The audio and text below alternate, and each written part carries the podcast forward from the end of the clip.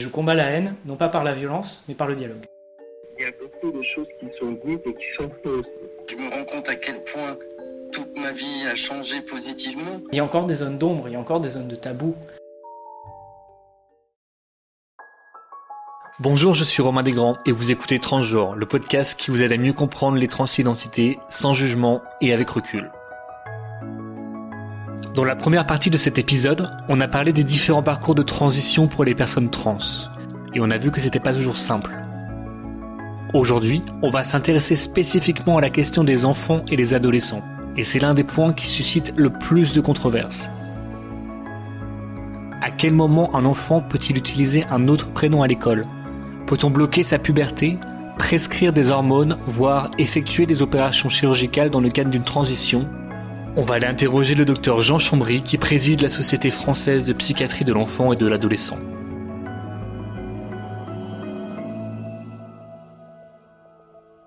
Transgenre épisode 5, les parcours de transition, deuxième partie.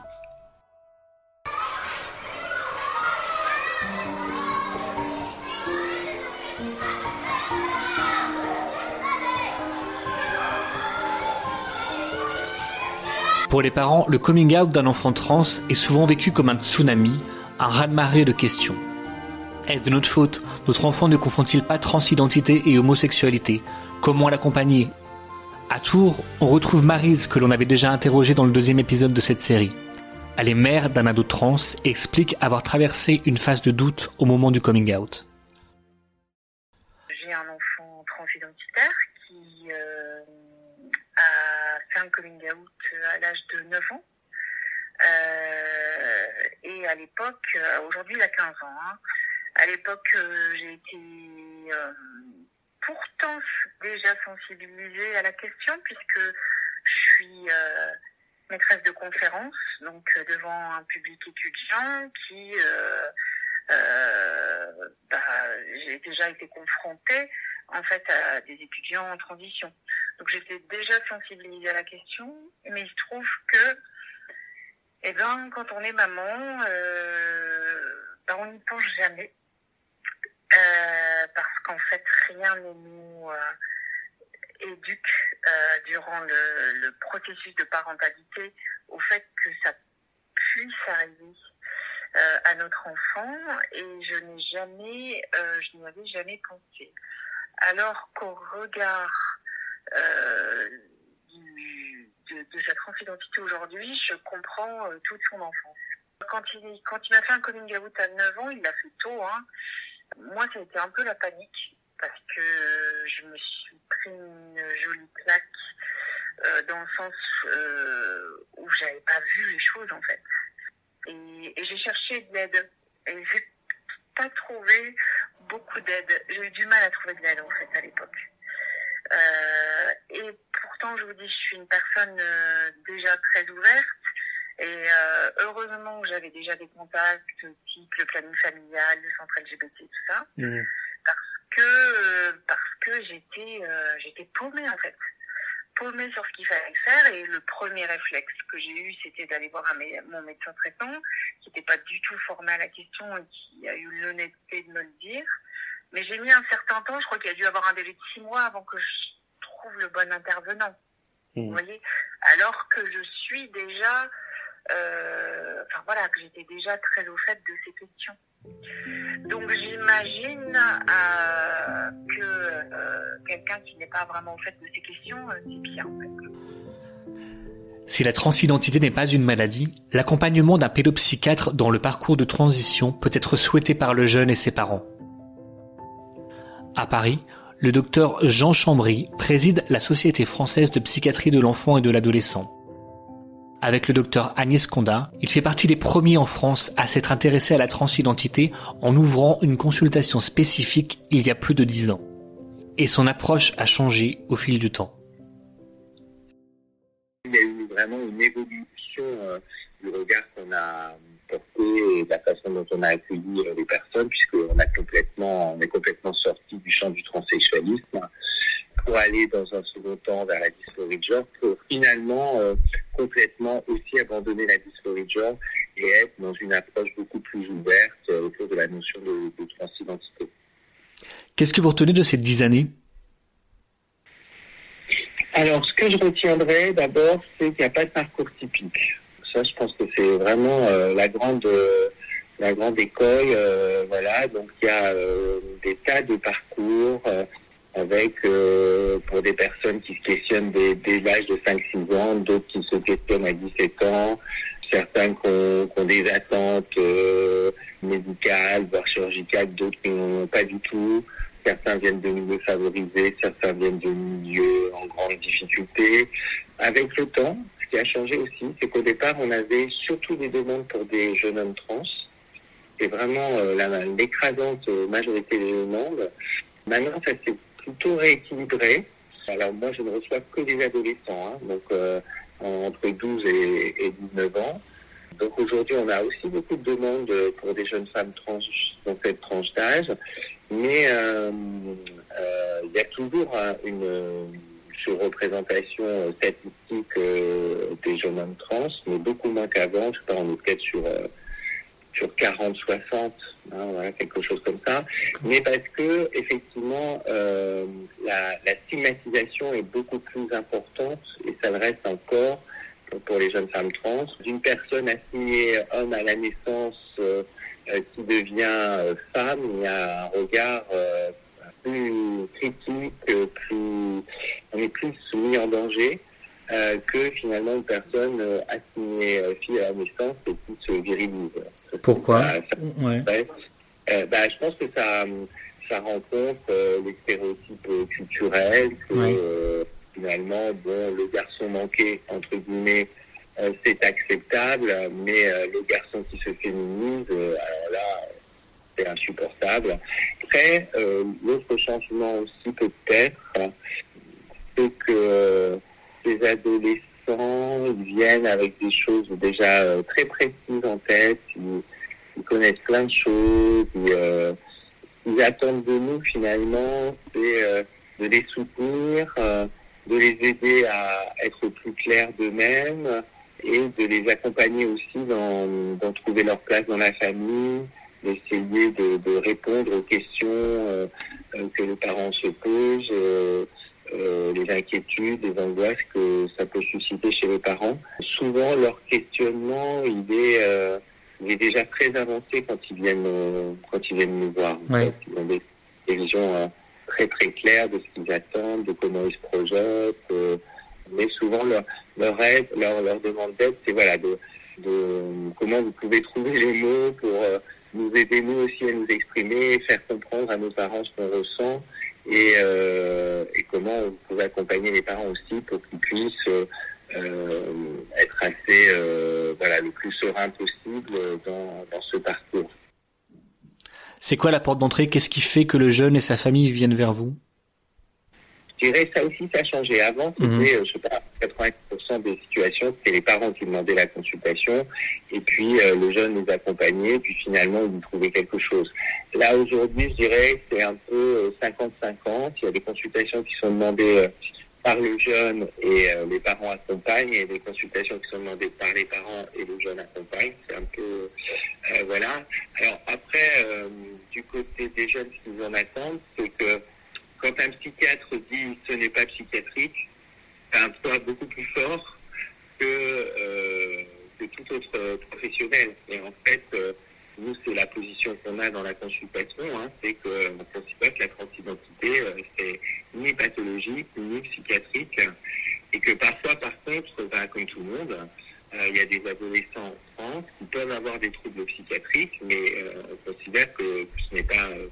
ça, ça peut être une conséquence de la stigmatisation euh, Hmm. qui vivent autour de leur transidentité. Ça peut être aussi des troubles qui n'ont rien à voir avec cette stigmatisation et euh, qu'il faut qu'il faut prendre en charge, mais avec euh, euh, justement une ouverture sur la question de comment on va prénommer, comment on va genrer,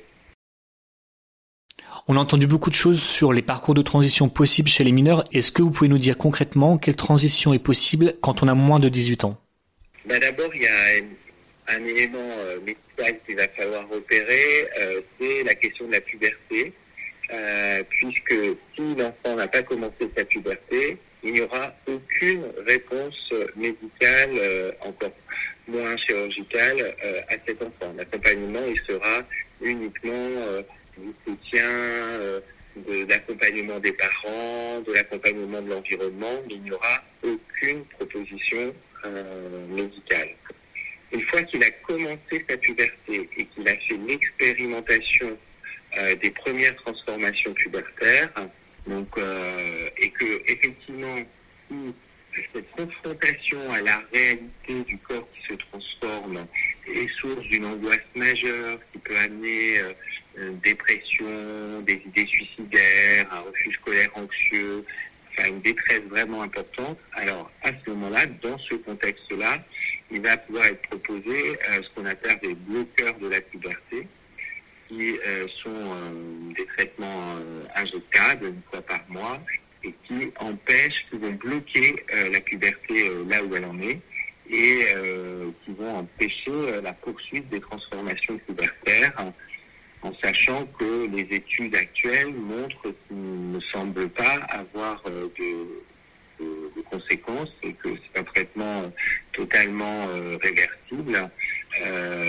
alors voilà, donc après, on va se poser la question euh, jusqu'à quel âge on bloque euh, cette puberté, puisque euh, l'idée, effectivement, à un moment donné, c'est qu'il va bien falloir se confronter à des transformations pubertaires. En général, on va être aux alentours de, entre 14 ans et 16 ans, et avec une évaluation de ce qui pourrait être le mieux vécu en termes de puberté. Est-ce que finalement il y a un retour de la puberté physiologique? Parce qu'entre-temps les choses se sont modifiées puisqu'on sait que, l'identité peut, parfois euh, se, modifier à cet âge-là, ou sinon proposer à ce moment-là, moment-là de vivre une, puberté dans, dans l'autre sexe, euh, puisque euh, on a le sentiment qu'il y a suffisamment d'éléments pour penser que c'est ce qui pourrait euh, permettre à cette personne d'aller euh, le mieux possible. C'est-à-dire que autour de 16 ans, si des bloqueurs de puberté ont été mis en place plus tôt, on va demander au jeune s'il a envie de continuer dans un parcours de transition ou s'il préfère au contraire euh, arrêter et dans ce cas-là reprendre une puberté physiologique. et s'il continue, c'est à ce moment-là qu'on va prescrire des hormones, c'est ça? Voilà, exactement. Donc euh, voilà, soit de la testostérone euh, si on est un jeune homme trans, soit on va maintenir une forme de blocage, euh, blocage uniquement de la testostérone, euh, parce que si la testostérone se met en place, on ne verra pas les effets des hormones féminines. Donc on va maintenir le blocage de la testostérone et on va ajouter des oestrogènes pour avoir une puberté féminine à ce moment-là. Et donc on sera entre 15 et 16 ans, effectivement, c'est à ce moment-là qu'on prendra, euh, euh, avec euh, évidemment l'adolescent lui-même, l'avis des parents qui ont l'autorité parentale, parce que je rappelle que tout ça, bien sûr, est encadré par l'autorité parentale. Hein. Si les mmh. parents proposent, là, il n'y aura pas de, de possibilité de transition médicale. Et puis, euh, et puis alors, en ce qui concerne euh, la, la chirurgie, euh, il n'y a évidemment aucune chirurgie génitale avant 18 ans. Euh, il y a l'idée aussi que c'est quand même important que c'est pas qu'une question de majorité, c'est aussi une question euh, de d'avoir un peu avancé sur sur sa réflexion sur la sexualité, sur la future sexualité qu'on imagine pouvoir avoir, parce que évidemment ça, ça, engage euh, à la fois le rapport à son corps, mais aussi la question de la, la sexualité dans sa réalité. Donc il n'y a pas d'intervention chirurgicale génitale avant 18 ans. Et euh, par contre, effectivement, euh, pour certains euh, jeunes hommes trans qui sont en grande souffrance avec leur sein avec qui sont obligés de porter un binder qui, est une ceinture compressive qui est très douloureuse, qui peut entraîner des, des, scolioses, qui peut voilà. Donc on sent a vraiment une détresse importante autour de, de, de cette poitrine, la possibilité d'une torsoplastie. Euh, donc en fait d'une masculinisation du, du, thorax en fait, euh, avec une ablation de sein et, et on, va quand même maintenir des, des mamelons voilà, pour vraiment avoir un, thorax d'allure masculine. Certains professionnels disent quand même que ça serait mieux d'attendre 18 ans, mais nous, vraiment les parisiennes, on a plutôt l'expérience que c'est intéressant de faire avant 18 ans chez certaines personnes pour qui c'est vraiment une chose de souffrance euh, très, euh, très important. L'idée de tout ça, en tout cas, c'est que ça, aussi, ça a changé au cours des années, c'est qu'il n'y a pas de rigidité du parcours. C'est-à-dire, euh, on ne demande pas avant, on avait des critères, il faut avoir fait ceci, il faut avoir dit cela, etc. Enfin, c'était des critères très discutables. Là, c'est vraiment, on essaie d'être vraiment au cas par cas, situation par situation, en fonction de ce que ressent le jeune, en fonction de la situation familiale, en fonction de son, de son investissement scolaire ou professionnel. Enfin, il y a vraiment toutes les dimensions sont, sont prises, sont prises en compte. Pour le coup, la torsoplastie, c'est irréversible. Oui, c'est irréversible. Ah, pour moi, c'est irréversible. Mais si vous discutez avec certains chirurgiens, ils vous disent Ah non, mais c'est pas si dur de reconstruire des seins. Mais bon, je trouve que c'est quand même. Euh, bon, on peut quand même pas dire que ça soit euh, réversible. Euh, et puis, euh, par, euh, par rapport à la, à la puberté dans, dans, dans l'autre sexe, ou pour ceux qui n'ont pas eu de bloqueur de puberté, la possibilité de ce qu'on appelle une réassignation hormonale à partir de 16 ans, là, c'est partiellement réversible parce que euh, on sait très bien que bon, si on a eu euh, deux trois ans de bloqueur de la testostérone ou de la testostérone euh, et qu'on arrête, le cycle physiologique va reprendre. Mais il restera les marques de ce temps hormonal, c'est-à-dire bah, la testostérone, ça va faire que la voix devenue plus grave, la pilosité s'est modifiée, bah, même quand on arrête la testostérone, bah, la pilosité va rester plus importante et la voix va rester plus grave. Et euh, pareil, euh, en ce qui concerne les oestrogènes, bah, les seins ont poussé et euh, bah, si on arrête les oestrogènes, les seins ne vont pas régresser, ils seront, ils seront toujours là. Donc c'est pour ça que là, on va dire que c'est partiellement réversible. Il y a une interrogation qui revient très souvent, euh, c'est la question des personnes qui pourraient regretter de s'être euh, engagées dans un processus de transition. Est-ce que euh, vous avez souvent été confronté à ce genre de cas? Bah, Voilà, donc j'ai vu 200 patients, accompagné 200 situations voilà, sur, ces, sur ces 12 ans. Il y a une personne qui regrette. Il y a une personne qui regrette. Évidemment, ça, nous a posé beaucoup de, de questions parce que c'est pas une personne qui avait un profil très différent euh, des autres. Moi, depuis, euh, on a beaucoup réfléchi dans l'équipe sur euh, comment on pouvait prévenir ça aussi. Et, je pense que à l'adolescence, c'est un premier temps de l'adolescence, c'est l'affirmation identitaire. C'est important pour moi d'avoir le sentiment d'être compris, reconnu, accepté tel que je tel que je me sens exister. Puis, dans un deuxième temps, il y a euh, nouer des relations avec les autres, euh, développer des relations amoureuses. Euh, euh et là, c'est se au regard des autres, d'une certaine façon, de se dire finalement comment les autres peuvent me percevoir. Et là, on voit bien que, quelle que soit la, la, la, qualité de ce que le traitement hormonal par chirurgical se produire, il faut quand même se confronter au fait que je ne suis pas tout à fait un homme biologique. Je suis pas tout à fait une femme biologique. Et alors là, dans la relation amoureuse, il faut quand même assumer, euh, je suis un homme trans. Euh, si je suis euh, intéressé, euh, d'ailleurs, que ce soit par une fille ou par un garçon, il va falloir remplacer par cette question-là. Et je pense que pour, pour certaines personnes, il n'y a pas eu, on a, n'ont pas perçu combien ça allait pas être aussi simple. Enfin, on peut pas, euh, en particulier si on est sur un homme trans, on peut pas. Euh, à un moment, il va falloir aborder cette question avec la personne dont on est amoureux, et, euh, et ça va aussi avoir un impact sur ses pratiques sexuelles. Mais évidemment, ces questions-là, à 14 ans, on les a pas euh, en tête quand on n'a pas 22 ans. Euh, voilà, mais c'est quand même l'hypothèse que je fais de ce questionnement euh, de la rencontre avec l'autre, parce que euh, j'ai quand même quelques témoignages d'adultes trans qui vont bien et qui ont fait ces parcours, mais qui quand même expriment que ça a été beaucoup plus douloureux que ce qu'ils avaient, imaginé quand ils étaient euh, au début de leur adolescence, en fait. tomber amoureux, aborder la question, à quel moment, comment on s'autorise une sexualité, et que ça avait été plus complexe. Comment est-ce que vous expliquez le fait qu'il y ait de plus en plus de jeunes qui veulent faire une transition aujourd'hui? Je pense qu'il faut différencier le, nombre de jeunes qui questionnent, qui s'interrogent euh, et qui effectivement sont extrêmement euh, nombreux.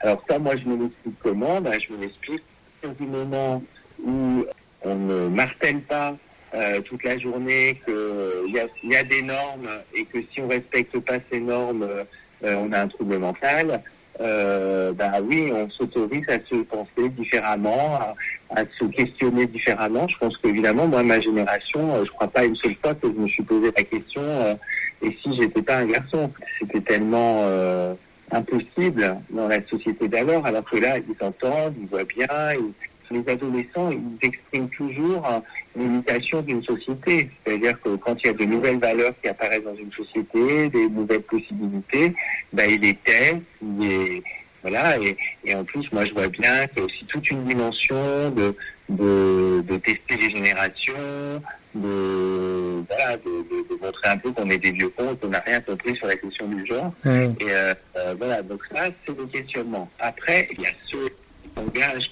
des parcours de transition, qui sont donc pas si nombreux que ça. Et euh, bah oui, mais avant, on disait rien n'est possible avant 18 ans. Alors évidemment, on n'avait pas de cas. Aujourd'hui, la transidentité suscite beaucoup de réactions. Il se passe rarement une semaine sans qu'il y ait un débat, un documentaire ou un reportage. Comment est-ce que vous percevez euh, tout ça? Est-ce que ça complique votre travail? Ce qui rend compliqué notre euh, quotidien, c'est que il y a beaucoup de choses qui sont dites et qui sont fausses. Je peux comprendre, comme dans tout moment de mutation, euh, les repères qu'on pensait euh, infranchissables, euh, ça rassure aussi les repères, euh, de se dire, voilà, les choses sont comme ceci, les choses sont, sont comme cela. Donc il y a certains repères de la société qui ont volé en éclat dans les D'ailleurs, il n'y a pas que la transidentité, y a la question d'être femme, d'être homme au sens encore plus, plus général. Et, euh, et alors, euh, effectivement, pour certains, ça fait peur. Et, comme ça fait peur, euh, eh bien, euh, il y en a qui exploitent cette peur. Et euh, du coup, bah, il y a des tas d'affirmations, de contre-affirmations, dans un sens ou dans un autre. Le travail qu'on fait avec les adolescents, c'est de se dire, sois toi-même, sois toi-même et, et, ne cherche pas à imiter tel parcours, ou voilà, etc. Et toi, peut-être, ça prendra cette forme, et toi, et peut-être, tu as le droit de changer d'avis, et peut-être, et puis aussi de ne pas oublier que c'est une partie même, mais il faut qu'il continue à, investir tous les champs de sa vie, c'est-à-dire euh, avoir des amis, euh, réfléchir à la place dans sa famille, avoir un projet scolaire. Euh, il doit aussi profiter de tout ce qu'il a à vivre à son âge en, en dédramatisant cette question qui est bien sûr importante et qui est une et qui est une, une, une, partie euh, une partie de lui. Oui, effectivement, il faudrait peut-être qu'on ait euh, euh, des études scientifiques solides sur des cohortes qui pourraient dire bah, il y a tant de personnes qui regrettent et pourquoi ils regrettent parce que ça. Parce que la réalité c'est qu'on a peu de données scientifiques en dehors euh, de quelques études très solides et qui sont souvent des études à court terme. C'est-à-dire, bah, on sait euh, autour de, euh, des bloqueurs de puberté, qu'est-ce qui se passe, et on sait euh, les conséquences à six mois, à un an, on sait le moment de la reprise. Mais dire finalement, vous avez eu des bloqueurs de la puberté quand vous aviez 12 ans, vous en avez 40, qu'est-ce que vous en pensez aujourd'hui? Ben, Ce type d'études, on les a pas. Donc, euh, donc du coup, tout le monde va projeter à partir d'un témoignage, d'un contre-témoignage, et puis alors après, ça diffuse. Il y a des centaines de gens qui regrettent. Euh, tous les enfants vont avoir des traitements médicaux. Et alors là, euh, effectivement, pour nous, c'est extrêmement nuisible parce que du coup, ça crée un climat de peur, d'anxiété, d'angoisse pour les familles qui se demandent dans quoi ils s'engagent.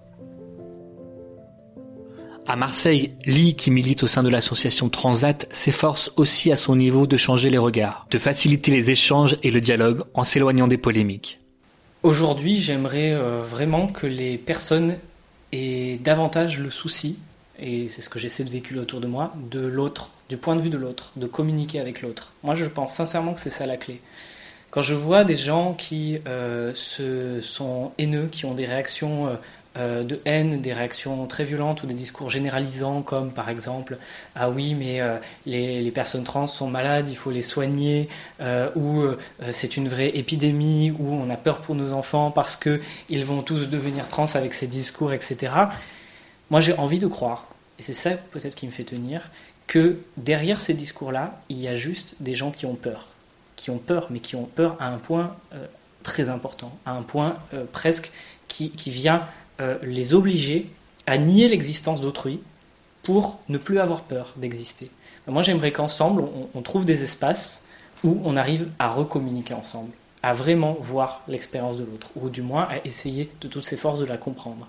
Et je pense que quand on, aura, quand on sera arrivé à ça, euh, ces discours-là, il y en aura de moins en moins, voire euh, il n'y en aura plus. Parce qu'on aura compris que l'autre personne, qu'elle soit homo, qu'elle soit trans, qu'elle soit cisgenre, qu'elle soit bi, qu'elle soit pan, qu'elle soit euh, non-binaire, peu importe comment elle se définit, elle reste une personne avec un vécu, avec des amis, avec une famille, avec une place dans la société, des choses qu'elle aime faire et des sentiments, des pensées, des choses très intimes, un vécu, une vie et, c'est à ça qu'on aura accès, pas à toute la somme des étiquettes, des projections et des agressions par rapport à nos croyances ou à ce qu'on croyait éternellement vrai euh, qu'on va avoir tendance à percevoir.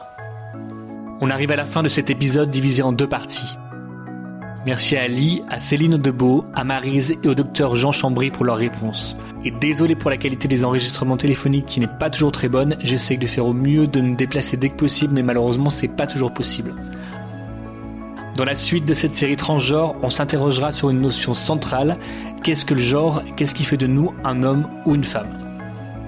D'ici là, n'hésitez pas à m'écrire sur mon adresse transgenrepodcast.gmail.com. À très vite.